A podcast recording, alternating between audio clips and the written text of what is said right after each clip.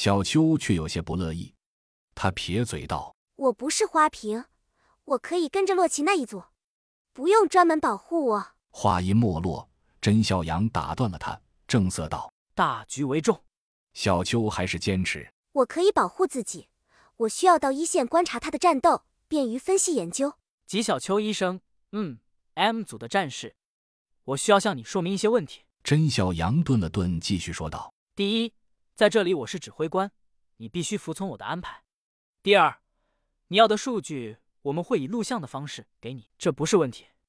第三，作为研究所一员，在重大危机面前，我们每个人并不属于自己，而是属于国家，属于每个幸存者。我们必须利益最大化，而不是考虑个人意愿。如果我们失败，那么也许半个月后，也许一个月后，再度进化的丧尸就将席卷西北，又或者多点开花，到时候。生者将在无知可依，所以希望你能保护好自己。当然，需要你前进的时候，你必须拿出现在的勇气，否则盯着齐队长的眼睛道：必要时你要监督他前进。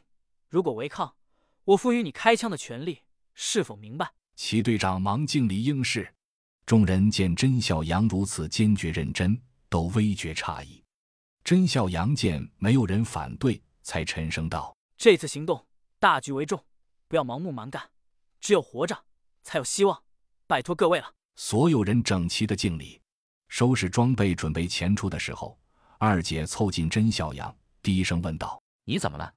我总觉得你不太正常。”正在往空弹夹里装子弹的甄小阳顿了顿，过了一秒，才抬起头看着二姐，眼神有些复杂，半晌才皱着眉头道：“如果遇到什么不可抗力，我希望你先走，不要管身后的事。”二姐有些惊异的问：“怎么了？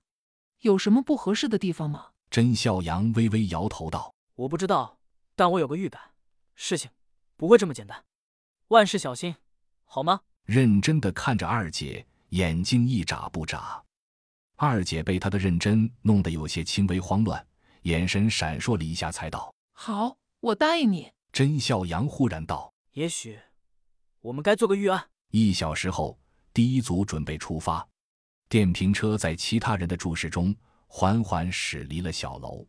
八个人无声无息地沿着路边向国道边上的三十六层金融大厦驶去。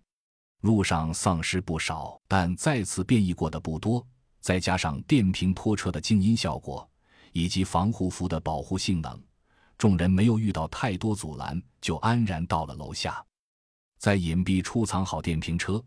众人正准备从消防通道上楼，甄小阳忽然打出手势，让所有人围拢到自己身边，环视一周，低声道：“从现在起，我们的行动进入内部管理阶段，所有人把电台通话器卸下来给我。”没有人迟疑，马上交了出来。这样一来，小队内部就只能通过步话器联系，与其他队伍无法继续沟通。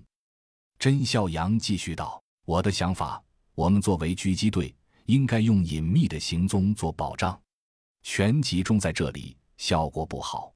我们分成两队。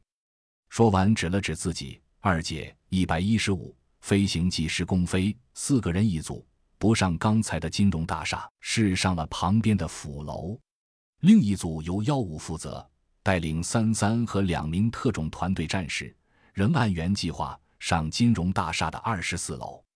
一声令下。两队分开，除了二姐，别人没有怀疑什么。毕竟这个决定是相当合理的。唯有幺五听到步话器里传出的私密对话，不由得惊出一身冷汗。这这怎么可能？